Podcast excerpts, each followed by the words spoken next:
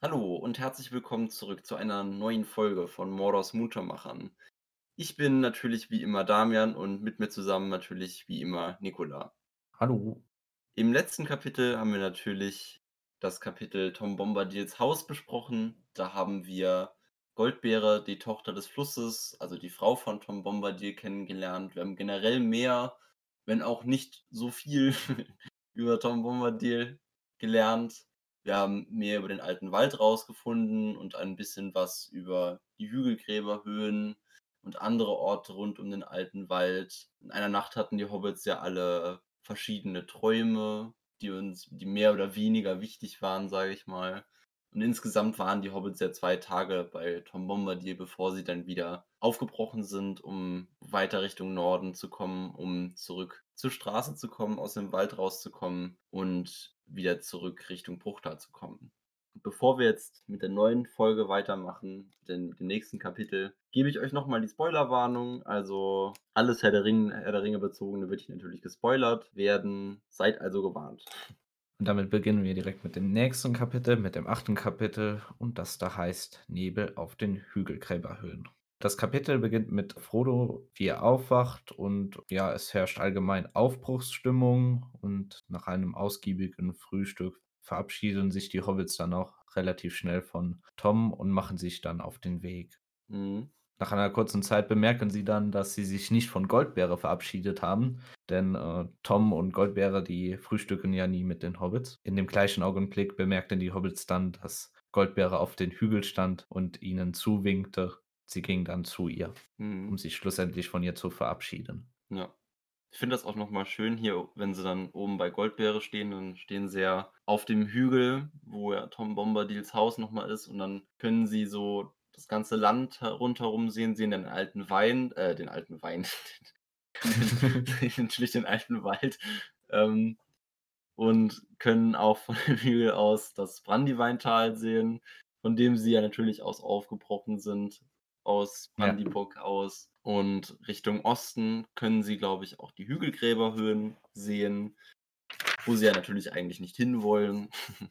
Ganz Richtung Norden sehen sie so im Halblicht, sage ich mal, so ein bisschen kaum zu erkennen, aber man sieht, dass sie da sind, sieht man in der Entfernung das äh, Gebirge, die Berge, also die Nebelberge, wo die Hobbits ja wissen, dass sie in diese, also noch wissen sie ja nicht, dass sie zu diesen Bergen mal gehen werden, aber sie wissen ja, dass sie in diese Richtung müssen. Ja, jedenfalls verabschieden sie sich von äh, Goldbeere. Frodo kann nicht mal was sagen. Goldbeere verabschiedet sich eigentlich nur. Ich glaube, Frodo verbeugt sich einfach nur und sie gehen dann weiter. Ja. Ich glaube, die wissen ja auch nicht so wirklich, was sie sagen sollten, wenn sie was sagen würden. Ja. Ähm, jedenfalls ritten sie dann auf ihren Ponys weiter. Wie du schon gesagt hast, die Gegend dort ist ziemlich hügelig, auch von Bergen versehen. Allgemein die Landschaft eher trostlos, ohne Bäume, ohne Wasser. Gut, nicht ganz trostlos, es ist ja immerhin noch Grasland. Ja. Also sie, unsere Hobbits auf jeden Fall, gehen halt weiter auf dem Weg, den sie sich, also von dem sie hoffen, dass er sie aus diesem Gebiet herausführt, kommen ab irgendeinem Punkt, so gegen Mittag, auf einen Hügel und von diesem Hügel aus können sie dann äh, eine Baumreihe sehen, bei der sie, so oder hinter der sie den, die Straße vermuten. Sie wollen jetzt zurück zur Straße, das ist ja ihr Ziel, dahin zu kommen.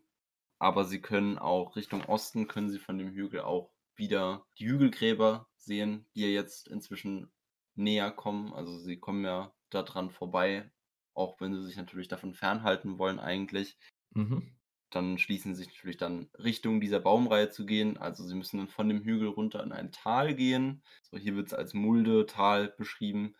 Als sie dann unten im Tal angekommen sind, bevor sie sich weiter auf dem Weg aus dem Tal hinaus machen, beschließen sie, eine kurze Pause zu machen. In dem Tal, wo sie gerade sind, steht so ein großer Stein und da setzen sie sich dann kurz hin, wie sie eigentlich planen, nur für eine kleine Pause.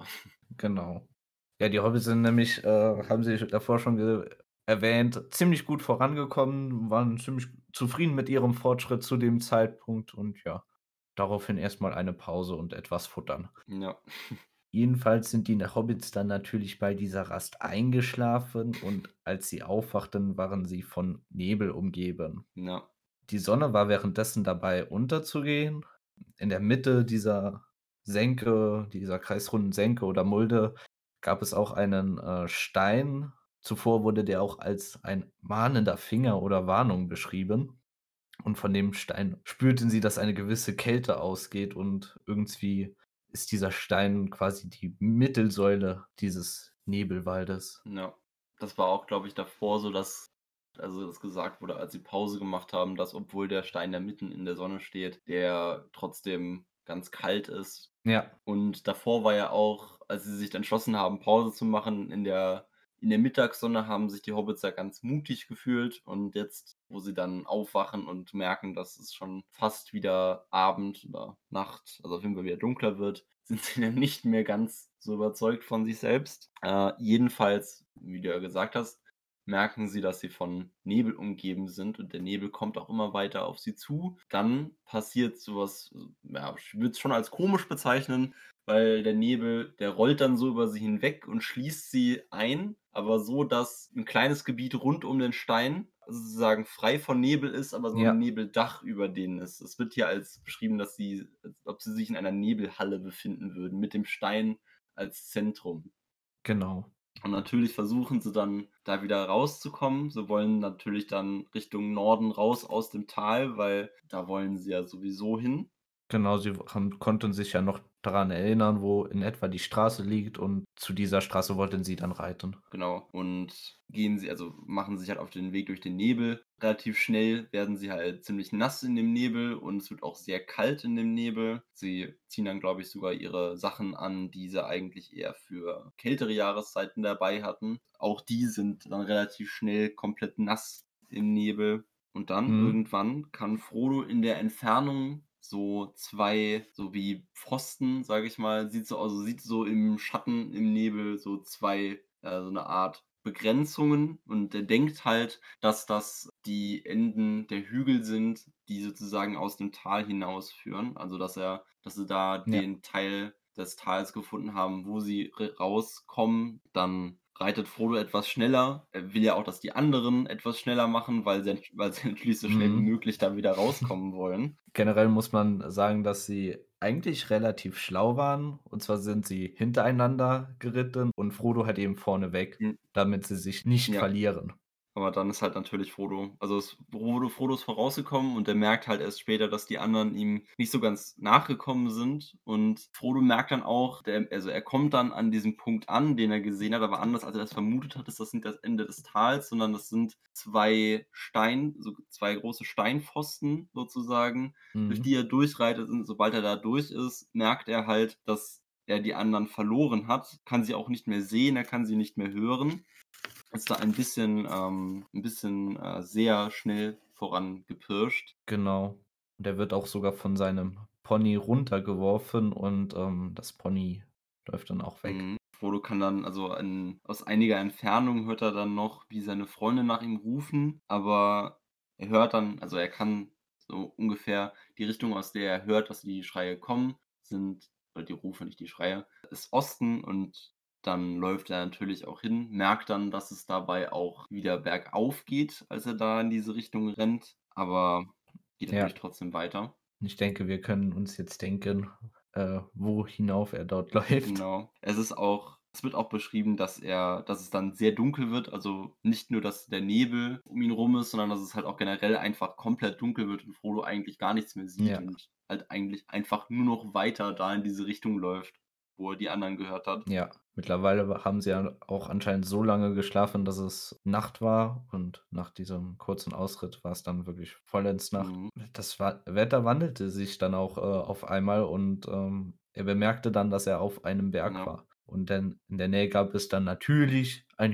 Genau, Hügelkram. dann ist nämlich, sobald er merkt, dass er oben auf diesem Hügel angekommen ist, lichtet sich der Nebel und dann äh, auch die Dunkelheit wird, also er sieht halt wieder Sterne am Himmel, es wird gerade hell genug, dass er sehen kann, dass er genau vor einem großen Hügel, Hügelgrab natürlich stehen oder angekommen ist. Natürlich auch die Ja. Richtung, aus der er seine Freunde geruf, äh, gehört hat. Ja, er schrie dann auch wieder nach seinen Freunden, aber die antwortete nicht, sondern eine Stimme, die unter der Erde hervorkam. Und äh, diese Stimme sagte dann, dass sie auf ihn wartete. Und Frodo blieb dann einfach nur wie angewurzelt stehen.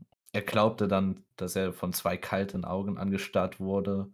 Als Nächstes wurde er dann gepackt und gezogen und dann konnte er sich an nichts mehr erinnern. steht, dass er von einer also, von einer Hand gepackt wird, die fester und kälter als Stahl ist und bei der Berührung erstarrt er komplett und also, ich weiß nicht, ob er dann einschläft oder das Bewusstsein verliert. Auf jeden Fall kann er sich dann an nichts mehr erinnern an dem Punkt erst mal, was da passiert ist. Und sobald er halt dann wieder zu sich kommt, ist er zuerst kann er nur so 'n ganz unbestimmtes Grauen, also, fühlen. Er weiß im ersten Moment nur, dass irgendwas nicht richtig ist und dann merkt er geht ihm natürlich auf, als er so um sich herum guckt, dass er in dem Hügelgrab sich befindet, vor dem sie vorher noch gestanden haben bevor er vor dem er vorher noch gestanden hat, sorry, die anderen waren ja nicht da. Mhm. Er also, er merkt dann auch, Frodo liegt zusammen mit den anderen Hobbits in diesem Hügelgrab. Sie liegen inmitten von Schätzen, von Gold, Edelsteinen und sie sind auch alle also, sie wurden anscheinend auch umgezogen. Ich weiß nicht genau, wie das jetzt passiert ist. Auf jeden Fall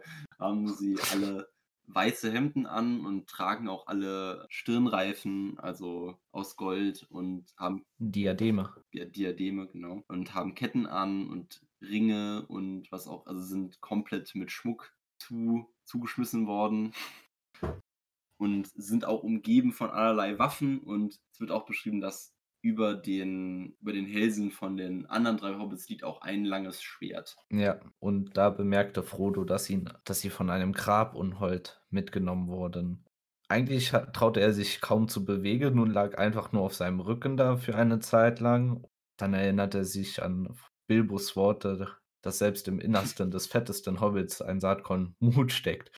Und, äh, Frodo war ja weder fett und eher sogar tollkühn unter den Hobbits, wenn man so sagen darf. Ja. Wobei, dass er sich nicht bewegen konnte, das glaube jetzt äh, dass er sich nicht bewegt hat, das lag jetzt, glaube ich, nicht daran, dass er Angst davor hatte, sondern es wird ja gleich noch beschrieben, dass eine äh, ein von einem Bann kommt, dass der dafür sorgt, dass die dass sie a sich Ja. nicht bewegen können und Frodo ist halt also, nicht nur der Einzige, der auch überhaupt bei Bewusstsein ist, sondern auch der Einzige, der es schafft, gegen diesen Bann anzukämpfen, um sich wieder bewegen zu Ja. können. Weil, äh, sobald, äh, Frodo halt wieder 'n bisschen diesen Mut dann gefasst hat und er auch gesehen hat, was um ihn herum so passiert, ähm, hört er dann nämlich von also, muss man sich kurz muss man vielleicht kurz dazu sagen, also, das das Grab ist so aufgebaut, sie liegen sozusagen vor dem Eingang des Grabes, wenn ich das richtig verstanden habe, in so 'ner in etwa einem etwas breiteren Gang und der Gang geht halt noch 'n Stück weiter und macht dann einen Knick. Und hinter diesem Knick, also, aus dieser Richtung kommt jetzt tiefer aus dem Grab hört er eine eine Stimme. Also, man kann's nicht wir noch nicht mal wirklich 'ne richtige Stimme nennen. Also, hier wird's bei mir wird's als ein kaltes Genöl beschrieben, das immer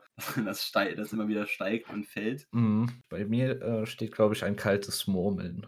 Okay, also, zuerst denkt er nur, dass es halt ein dass dieses dass diese Laute, was auch immer das sein soll, das sind, also, Worte ganz herzlos und wehleidig, die die Nacht beschimpfen. Ja. Zuerst denkt er halt einfach nur, dass das halt einfach nur Gerede wäre sozusagen, aber dann, äh, merkt er, dass es sich um einen Bannspruch von den Grabunholden handelt. Also, um ich denke mal dann Genau. um den Bannspruch oder um einen weiteren Bannspruch, der dann dafür sorgen soll, dass sie weiter bewegungsunfähig sind. Genau. Und, äh, natürlich handelt es sich hierbei wieder um ein Lied oder Gedicht.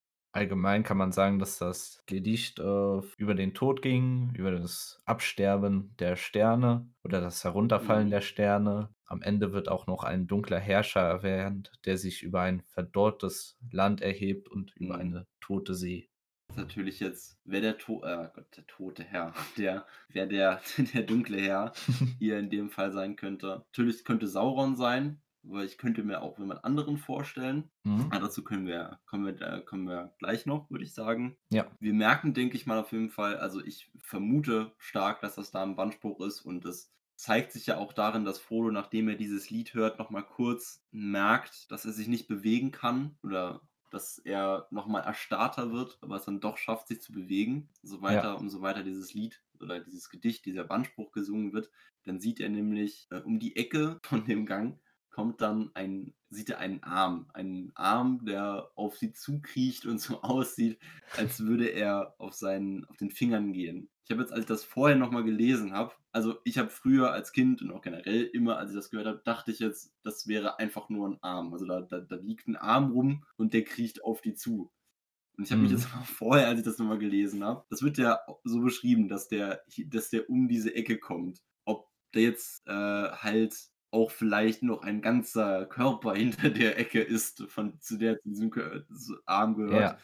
oder ob da wirklich nur 'n Arm kommt. Weil andererseits dachte ich mir dann so, das müsste ja sonst heißen, dass irgendjemand hinter der Ecke liegt und dann da mit seinem Arm um die um so um die Ecke geht. Das wäre ja auch seltsam.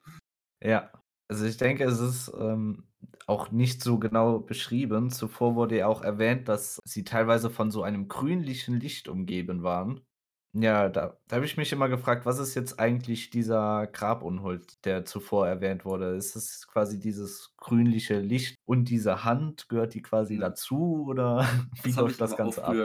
immer ich habe früher als Kind sowieso immer nicht verstanden, was die Grabunholde eigentlich sein sollen. Und ich finde, das hat auch 'n bisschen was mit der Übersetzung zu tun, weil ich habe halt eigentlich die Grabunholde früher einfach so für, äh, keine Ahnung, so für einfach für böse Menschen oder so gehalten oder die halt vielleicht die halt zaubern können oder so was. So Mhm. habe ich mir das immer vorgestellt. Und ich denke mal, dass es halt ein bisschen mit der Übersetzung zusammenhängt. Also, ich finde auch, als deutsche Bezeichnung das Wort Grabunholde dann noch 'n bisschen besser.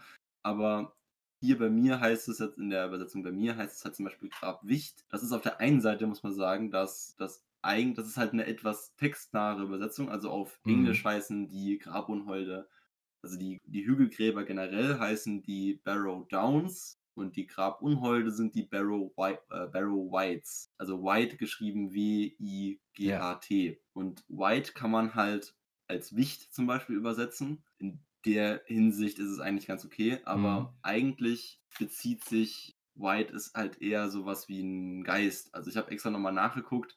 Wight ist eher so 'ne Bezeichnung für einen Geist oder für 'ne tote Ja. Person, die wieder zum Leben zurückgekommen ist. Also, eher so 'n ja, wie 'n Gespenst, so. Und das ist ja eigentlich auch das, was die Grabunholde sind. Das sind ja keine Menschen, das sind ja keine lebenden Lebewesen, das sind ja Geister. Und das habe ich halt früher ich finde, das geht da einfach aus der Beschreibung hier im Buch nicht hundertprozentig heraus, würde ich mal einfach sagen.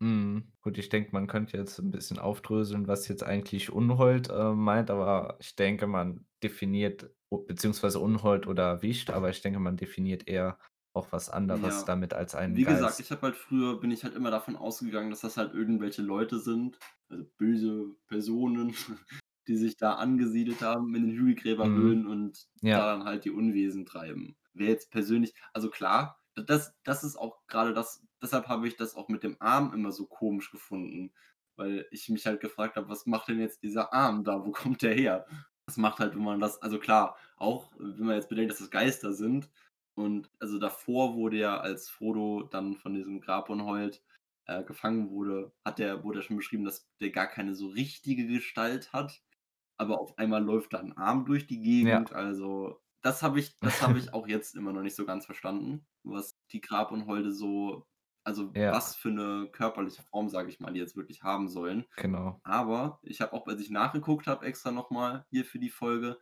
habe ich äh, also, es gibt auch einfach gar nicht so viel an Informationen zu den Grabunholden und das ist halt jetzt auch Mhm. so was, wo man halt sich jetzt nicht hundertprozentig sagen kann, was damit jetzt wirklich wie das jetzt komplett ist. Also, wie ob da jetzt der Arm ob das jetzt sozusagen Ja. nur ein Arm war, dieser Grabunhold, was ich sehr seltsam finden würde, oder wie das jetzt genau sein sollte. Ich glaube vielmehr, dass es wirklich ein mehr oder weniger ein unsichtbares unsichtbarer Geist ist, der sich halt eben 'n bisschen durch dieses Mhm. grüne Licht ausdrückt und dass der dann halt eben, ja, physikalische, äh, Sachen, äh, kontrollieren kann, zum Beispiel halt eben den Arm, dass der den dann halt eben noch hat, um mit der richtigen Welt zu halt interagieren, sage ich mal. Gut, das könnte halt das kann halt wirklich sein, dass der dann dass der ohne diesen Arm zum Bei halt nicht irgendwas benutzen kann in der echten Welt. So könnte man es echt noch sehen. Ja, jedenfalls, dieser Arm bewegt sich halt also, er kommt halt näher zu Frodo und den anderen Hobbits, also, zu Sam. Sam liegt dem Arm sozusagen am nächsten und Frodo sieht halt, dass der Arm sich auch auf das Schwert zu bewegt, das auf den Hobbits liegt. Ich, also ich bin immer davon ausgegangen, dass halt der Arm vorhat, das Schwert zu holen, dann die Hobbits zu töten. Andererseits ich, frage ich mich auch immer, wenn Mhm. das das Ziel ist, warum haben sie sie dann nicht vorher schon getötet? Weil die lagen ja wahrscheinlich schon eine Zeit lang einfach nur darum. Kann jetzt, da könnte man jetzt auch noch rumspekulieren, aber das weiß man jetzt auch nicht genau, warum das jetzt so erst ist. Auf jeden Ja. Fall, der Arm bewegt sich auf das Schwert zu. Und wie gesagt, Frodo fühlt sich halt noch mal kurz so ein bisschen erstarrt. Also der Bannspruch hat noch mal kurz einen Effekt auf Frodo, aber er schafft es dann doch wieder, sich loszureißen davon. Er überlegt aber kurz, ob er nicht einfach den Ring anziehen soll und abhauen soll und seine Freunde hier im Stich Ja. lassen soll. Und das fand ich wirklich besonders interessant, weil wirklich ihn der Gedanke durchschweift, seine Freunde dort zurückzulassen. Und er sagt sogar noch so, ja, Gandalf Ja. hätte Verständnis dafür. Ja. Er hatte ja keine andere Wahl. Aber dann ist es natürlich doch so, dass Frodo dann doch seinen, den Mut wiederfindet, den er, der gerade wieder in ihm hochgekocht ist. Und dass er natürlich doch nicht seine Freunde einfach so im Stich lassen könnte. wäre natürlich, wenn das Ja. jetzt passiert wäre, wäre natürlich auch interessant, wie die Geschichte dann weitergehen würde. Jedenfalls hat Fro- Frodo dann doch den Mut, nach einem von den anderen Schwertern zu greifen, das um sie herum liegt und schlägt dann damit Mhm. nach den Arm und trennt die Hand vom Rest des Arms ab, wobei das Schwert zerstört Ja. wird. Und im nächsten Moment erinnerte sich dann Frodo auch endlich an das Gedicht von Tom Bombadil und er fing es dann ganz leise an zu singen. Je weiter er dann kam oder nach den ersten Worten bekam er noch mehr Mut. Allgemein, das Gedicht gab ihm Kraft. Ja, nach kurzer Zeit, nachdem er das äh, Lied vollendet hat, hört er auch dann in weiter Entfernung äh, den Gesang von Tom Bombadil, wie er langsam näher kommt. Wir haben uns ja generell schon im letzten Kapitel gefragt, ob man dieses, ob das jetzt Zufall war, dass die Hobbits natürlich ein Lied gelernt haben, mit dem sie Tom Bombadil, falls sie in Schwierigkeiten sind, nochmal zu sich rufen können. Ja. Und Tom Bombadil siegt, äh, singt dann sogar auch vorwissend schon, dass er, dass seine Lieder Macht Ja. über böse Geister haben.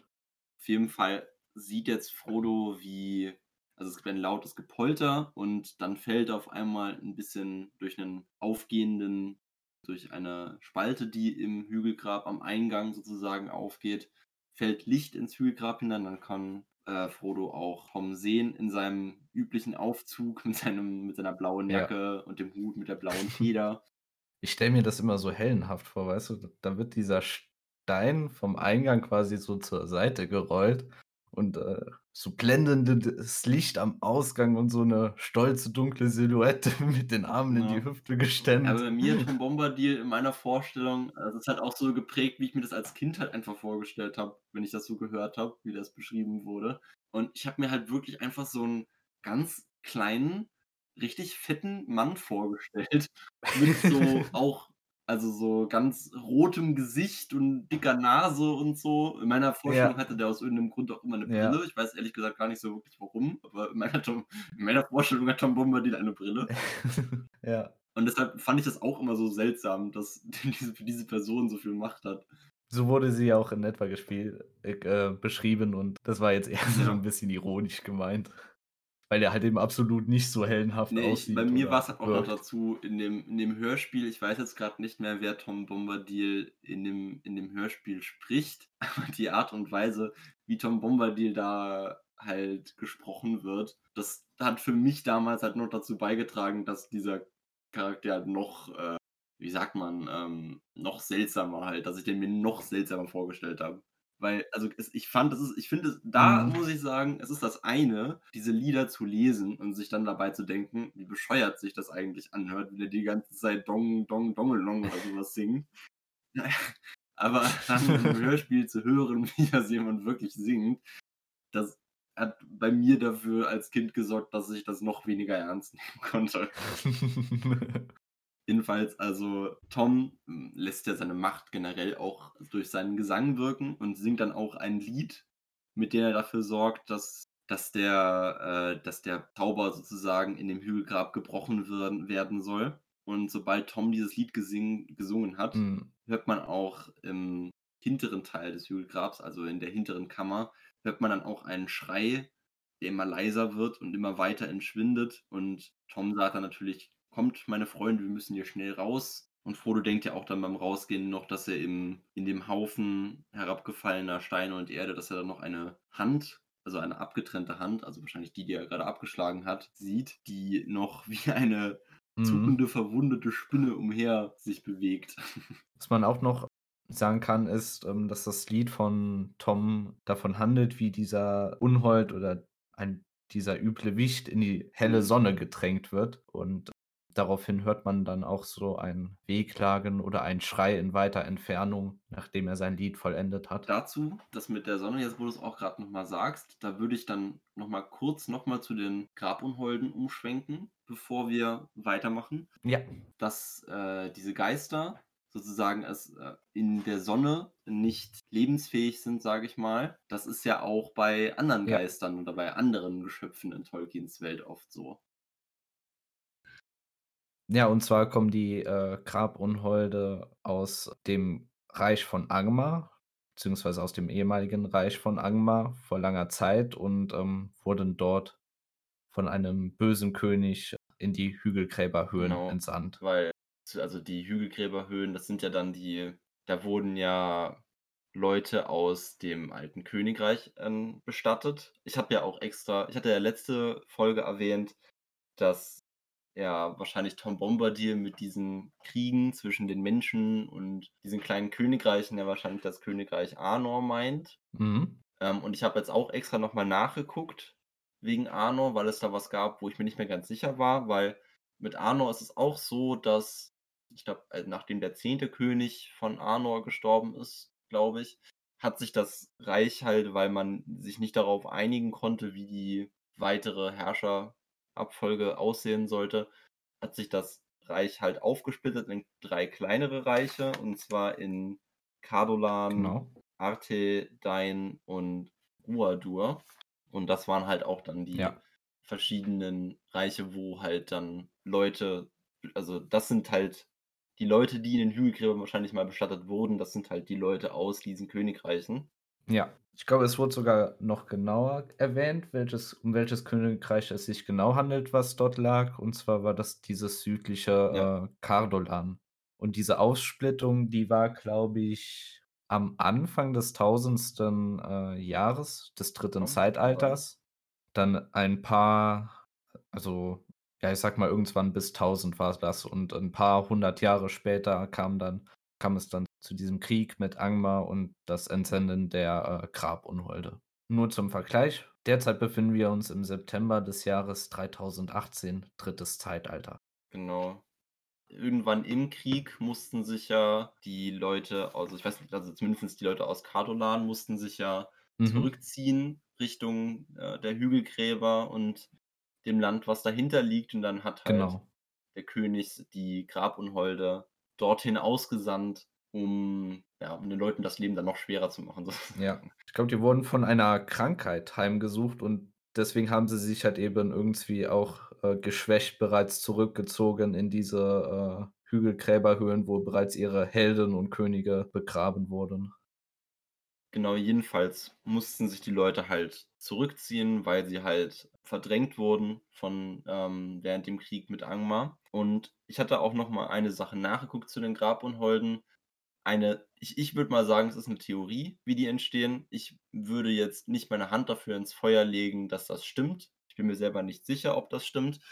Aber eine Vermutung, sage ich einfach mal, wie die Grabunholde entstehen, ist, dass, oder dazu muss man vielleicht erstmal noch sagen, dass eine Waffe, die der König von Angmar oder die generell in Angmar verwendet wurden, sind sogenannte Morgul-Klingen. Gut, der Name Mhm. ist jetzt eher mit einer Stadt verbunden, die nichts mit dem Königreich zu tun hat, aber die gab es auch schon davor. Die wurden halt nur später dann na- danach benannt. Jedenfalls, die Morgul-Klingen sind eine Waffe, die damals benutzt wurde. So in Angmar auch eine äh, Waffe, die teilweise so als Ritualwaffe ver äh, verwendet wurde. Und Leute, die mit einer Morgul-Klinge verwundet werden, die schwinden ja, also die sterben nicht einfach, sondern die schwinden ja immer weiter, bis sie ins Geisterreich übergehen und halt zu Geistern werden. Und eine Vermutung ist Ja. halt, dass die Grabunholde auch so entstanden sind, dass das mal normale Menschen oder auch, also auch alles hätte sein können, also dass es Zwergen, Menschen, Orks, alles hätten sein können und die halt auch mit einer Morgul-Klinge sozusagen getötet wurden in Anführungszeichen und dann halt zu Geistern wurden. Und die Geister, also die Geister, die durch die Verwundung einer Morgul-Klinge entstehen, die sind ja dann untertan von dem König Ja. von Angmar geworden und der konnte dann muss dann konnte der mit denen machen, was sie wollten und das ist halt also ich würde jetzt, wie gesagt, nicht meine Hand dafür ins Feuer legen, dass das stimmt, aber es ist 'ne Erklärung, die ich noch für relativ wahrscheinlich halten würde, dass das so sein könnte. Ja, ich denke auch, dass das ziemlich plausibel eigentlich ist. Und was ich dazu auch noch mal gesehen hatte, wo ich mir jetzt auch nicht sicher wäre, ob das stimmt, aber was natürlich auch gut sein könnte, ist also, hier wird ja auch als Frodo auf dem Hügel ankommt, da hört sagt die Stimme aus dem Boden ja auch: „Wir haben schon auf euch gewartet.“ Und eine Vermutung ist ja, dass sie jetzt nicht einfach also, ich habe das halt früher immer so verstanden, dass sie halt, weil sie zu nah an die Hügelgräber gekommen sind, sozusagen deswegen sich die die Grabunholde sie halt sozusagen gefangen genommen haben. Aber natürlich, die gehorchen ja immer noch der Person, der sie unterstellt sind, sage ich mal, und dass die sie damit beauftragt hat, die Hobbits, äh, gefangen zu nehmen, wenn sie in Reichweite sozusagen Ja, kommen. ich denke, das ist kann auch kein Zufall sein, ähm, weil sie wurden ja mit Absicht von dem Nebel und so weiter ins Licht hinters Licht geführt, sage ich mal. Mhm. Ja, schlussendlich, ähm, ist das schon das Ganze 'n bisschen skurril, wie das passiert Ja. ist. Es kann kein Zufall gewesen sein. Eigentlich nicht. Na ja, jedenfalls, wir waren ja unsere Tom hat ja grade unsere Hobbits aus dem Hügelgrab befreit. Ja. Also, äh, s Frodo ist der Einzige, der noch ist immer noch der Einzige, der bei Bewusstsein ist. Die anderen 3 sind immer noch bewusstlos. Tom hat sie grade rausgebracht, also er er hat unsere 3 Freunde rausgebracht und geht dann noch mal grade zurück ins Hügelgrab und bringt so ziemlich alles, was da so an Schatz um unsere um die Hobbits herum gelegen hat, hat er mit Mhm. nach draußen gebracht und oben auf dem Hügelgrab ausgebreitet. Und daraufhin singt er dann auch ein Lied, um die schlafenden Hobbits wiederzubeleben und, äh, zu Frodos Hoff äh, Freude bewegten sie sich auch danach wieder. Und dann kommt etwas, was ich noch mal sehr interessant finde, weil als Merry aufwacht also zuerst er schließt noch mal kurz die Augen und dann er weiß halt kurz erst mal gar nicht, was los ist. Er weiß im ersten Moment nicht so wirklich, wo er ist. Und dann sagt er: „Die Männer von Carn-Dûm kamen über uns bei Nacht und wir wurden überwältigt.“ ah, der Speer in meinem Herzen. Und Genau. zwar ist Carn-Dûm eine Festung im Königreich von Angmar, eigentlich sogar die Hauptfestung und der Sitz des bösen Königs, der in diesem Land herrscht. Genau. Also, die gibt's natürlich inzwischen nicht mehr, aber das, äh, gibt uns natürlich noch mal so den Anstoß dazu. Weil man muss ja sagen, wenn man das Buch jetzt einfach so liest, dann gibt's ja sozusagen man könnte sich jetzt so Clue-mäßig, so mit den Hinweisen, die hier so gestreut sind in dem Kapitel, könnte Ja. man schon versuchen, sich sozusagen klarzumachen, wo die Grabunholde was das so für 'ne Verbindung ist. Das hier zeigt uns ja noch mal, dass die Grabunholde aus Angmar kommen, die Erwähnung von Carn-Dûm. Aber andererseits, wenn man jetzt nicht also da sich jetzt nicht mit auskennt man muss sich ja nicht groß auskennen, sage ich mal, um das zu wissen. Es würde ja reichen zu wissen, dass Carn-Dûm in Angmar ist, dann könnte man sich das ja schon Ja. komplett erschließen. Aber ich finde es halt so 'n bisschen interessant, dass überall diese Sachen eingestreut sind, die halt darauf hinweisen, dass es in der Welt, äh, von Mittelerde noch viel mehr gibt als das, womit wir uns halt in was halt in dieser Geschichte, in der Ringgeschichte Und behandelt vieles wird. kann man sich dann auch später erst aus dem Zusammenhang eher erst schließen. Also, mir ging es immer so, dass mit jedem Mal, wo ich das Buch gelesen habe oder irgendwas dazu gelesen habe, dass einem von spätere Informationen dann früher aufgefallen sind, wo sie dann kurz erwähnt werden. Wenn man jetzt zum Ja. Beispiel Herr der Ringe, äh, zum 1. Mal liest, dann denke ich mir dann denkt man Carn-Dûm: „Ja, was ist denn das?“ Und liest dann einfach, äh, weiter, weil man damit nix anfangen kann. Genau. Weil es ist einfach sehr schön, dass man, äh, diese Hinweise hat und alles, äh, folgt eigentlich so einer klaren Linie und dann werden halt am Rand immer so Sachen Genau. eingestreut.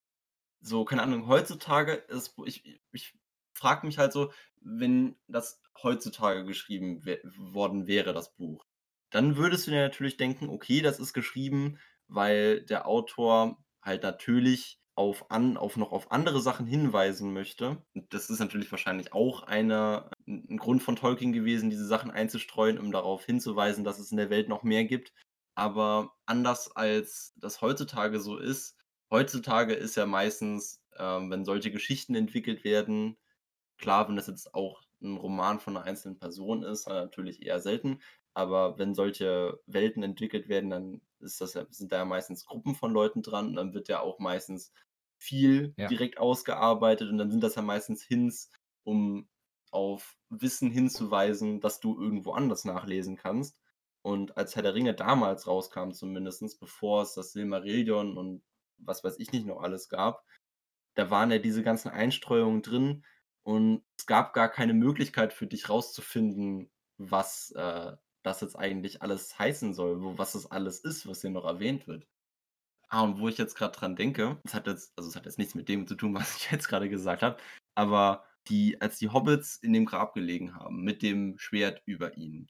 Also, wie gesagt, wir hatten ja grade diese diese Theorie also, nicht aufgestellt, die ist ja nicht von mir, aber, äh, erzählt, dass Grabunholde durch Morgulklingen entstehen. Und jetzt habe ich mich grade gefragt, wäre es jetzt möglich, dass diese Hand oder dieser Arm, was auch immer, sie auch mit einer Morgulklinge in Grabunholde verwandeln wollte? Dachte ich mir natürlich zuerst: „Okay, Grab“ also, Quatsch, sorry.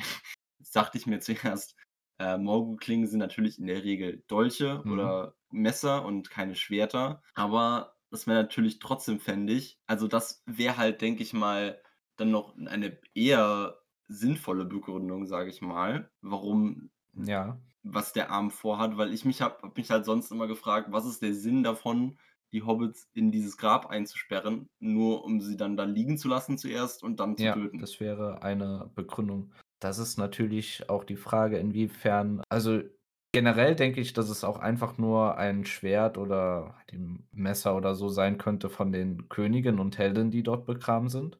Ja, das dacht das dachte ich eigentlich auch immer. Das kann halt eben natürlich sein und man weiß halt eben nicht, wie die Macht ist, ob die, äh, jetzt durch die Wildnis gehen können, irgendeine Hand mit 'nem Schwert, weiß ich nicht.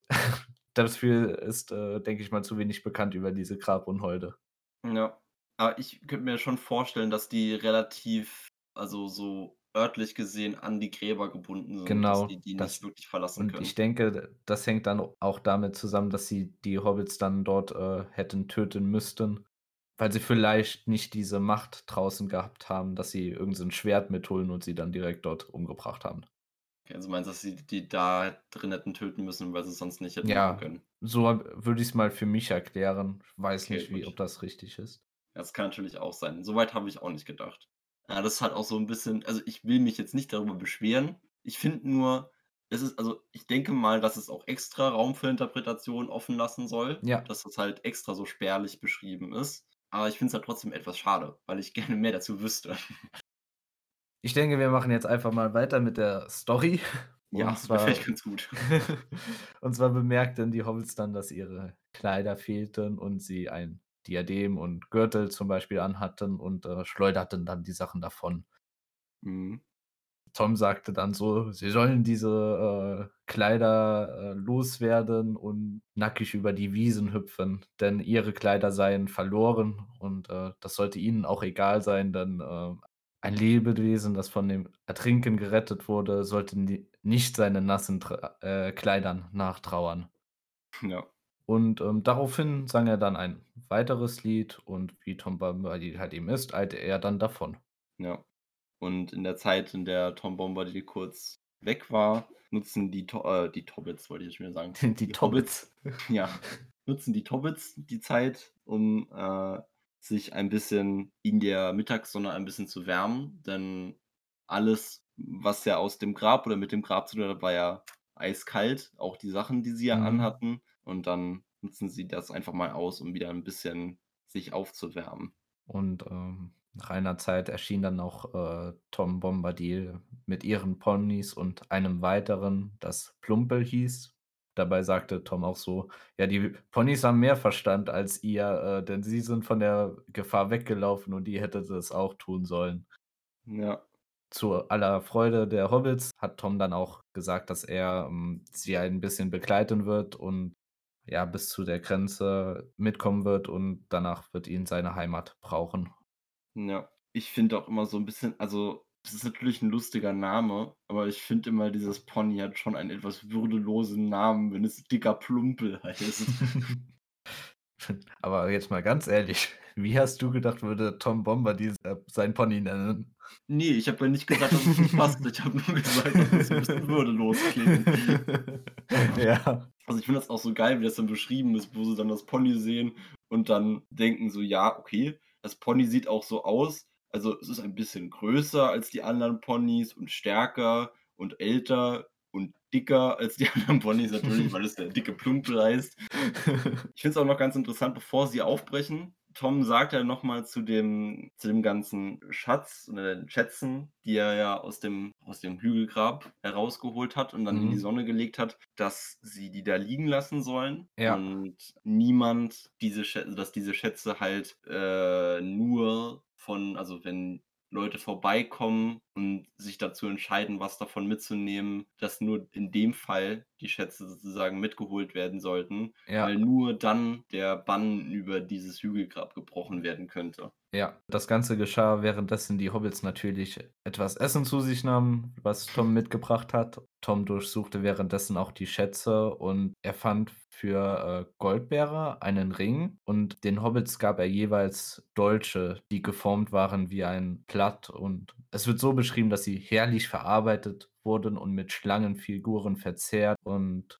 Steinen, die, äh also, sie wurden mit Steinen besetzt und von einem ungewöhnlichen Metall geschmiedet. Mhm. Und es wird auch gesagt, dass die Schwerter oder es sind ja keine Schwerter er sagt es es sind Dolche, aber äh, Tom Bombadil sagt ja, dass Dolche als Schwerter für Hobbits ausreichen, weil Hobbits sind ja nicht so groß. Ja. Und es wird gesagt, dass die Schwerter, obwohl sie natürlich sehr alt sind, die sind komplett rostfrei und ohne jeden Makel. Ja. Und das hängt natürlich das ist natürlich, weil diese Schwerter von den Menschen aus Westerness hergestellt wurden Genau. vor langer Zeit. Um genau zu sein, wahrscheinlich von den, äh, Leuten von Cardolan und die haben diese Schwerter, was auch erwähnt wird, gegen den König von Angmar geschmiedet. Hier steht extra noch mal, dass die Menschen aus Westerness, dass das Feinde des dunklen Herrschers waren, die den Schurkenkönig von Karndun aus dem Lande Angmar besiegt haben. Ja. Und da finde ich jetzt auch noch mal ganz interessant, dass Tom sagt dann, dass sich also, dass es heute immer noch sozusagen Überreste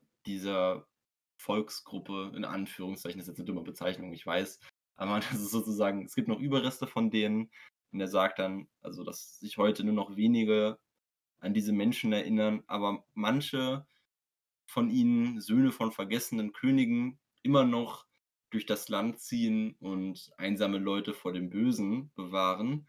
Und das müsste ja eigentlich ein ziemlich offensichtlicher Wink eigentlich auf die Dunedain sein, Ja. die ja immer noch aktiv im Norden des Landes sind und eigentlich also, die ja eigentlich dafür sorgen, dass der Norden so friedlich ist, wie er ja zurzeit ist. Ohne sie wäre das ja gar nicht so. Da finde ich nämlich auch grade das mit den Söhnen von vergessenen Königen so interessant, wenn wir mal bedenken, wer welchen wichtigen Dunedain wir da noch kennenlernen werden. Ja, nach dem Essen und das Überreichen der Dolche ritten dann die Hobbits und Tom, äh, weiter in das Tal hinein, weg von den Bergen und den Gräbern. Frodo blickte dann noch ein letztes Mal zurück und er konnte die Steine, die er in diesem Nebel für das Tor gehalten hat, nicht mehr erkennen. Ja, da bin ich auch generell da da glaube ich auch generell, dass es so also, nicht, ob das jetzt wirklich 'ne Illusion war, aber dass ich meine, das Gebiet, wo die Hügelgräberhöhlen sind, ist ja wahrscheinlich, denke ich mal, ähnlich von 'ner ähnlichen Macht oder Magie wie der alte Wald. Da ist es, denke ich mal, jetzt nicht undenkbar, Ja. dass sich da Sachen verändern. Es kommt ja eigentlich sogar noch 'n bisschen weiter. Und zwar erkannten sie, dass diese Reihe von Bäumen, die sie ja sicher waren, dass sie diese gesehen haben, wo sie gedacht haben, da ist die Straße, dass es eigentlich nur Büsche waren. Mhm. Und die Straße war noch viel, viel, viel weiter Stimmt. weg. Und ich denke, sie haben ja erst Rast gemacht in dieser Senke, weil sie gedacht haben: „Ja, wir sind schon so weit gekommen, da vorne sind bereits Bäume und die Straße. Wir machen jetzt erst mal Rast.“ Und das Ganze hat sie ja erst mal Ja. zu den Hügelgräbern gebracht. Also, das riecht mir doch schon gewaltig nach Magie und Täuschung. Ja, es würde auf jeden Fall niemanden wundern.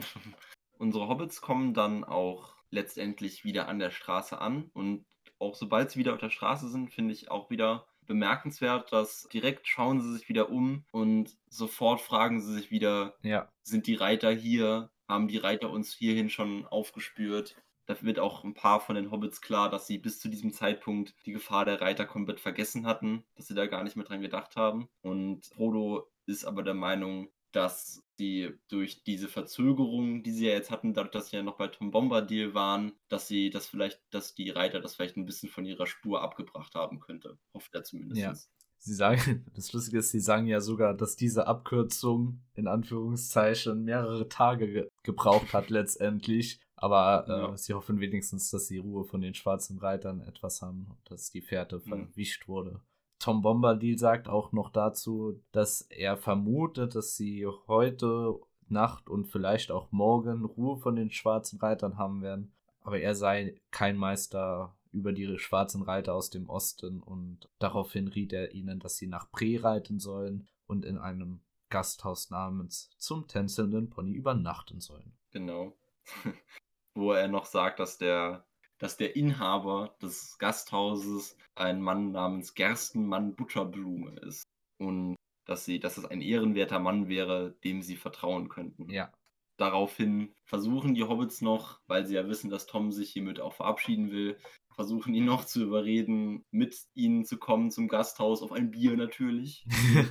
Er ist sie bis dahin noch begleitet. Aber Tom sagt dann, sagt, erklärt ihnen dann, dass sein Reich natürlich hier endet. Also erstreckt sich natürlich, sein Reich erstreckt sich ja über den alten Wald und anscheinend ja auch dann über noch die Hügelgräberhöhen teilweise noch ein bisschen. Und dass natürlich sein Haus und Hof und Goldbeere schon darauf warten, dass er wieder zurückkommt. Und wir wissen ja auch, dass Tom Bombadil sich nicht in die Angelegenheiten der Außenwelt, sage ich mal, einmischt. ja. Daraufhin verabschieden sie sich nun mal von Tom und es kommt noch kurz zu einem Gespräch zwischen den Hobbits über das tänzelnde Pony. Und zwar gab Sam an, dass er sich sehr auf das tänzelnde Pony freut und äh, sich fragt, ob das wie der grüne Drache zu Hause ist. Mary äh, bemerkte dann, dass Pre allgemein bunt gemischt ist mit Menschen und Hobbits und seine Familie würde ein paar Mal im tänzelnden Pony übernachten. Frodo merkt dann aber auch nochmal an, dass auch wenn Hobbits in, im, in Bre leben, dass es natürlich schon nicht mehr zum Auenland gehört Ja. und dass sie sich ab jetzt nicht mehr äh, allzu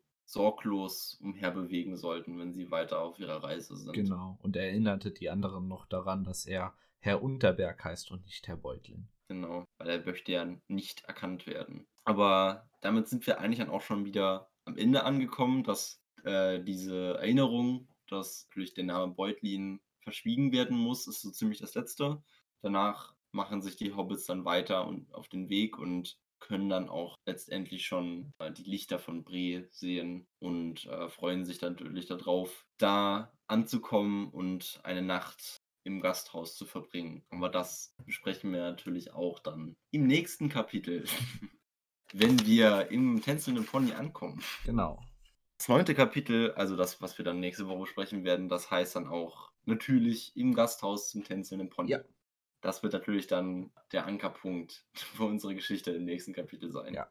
Und damit vielen Dank fürs Zuhören und hoffentlich bis zum nächsten Mal. Bis zum nächsten Mal.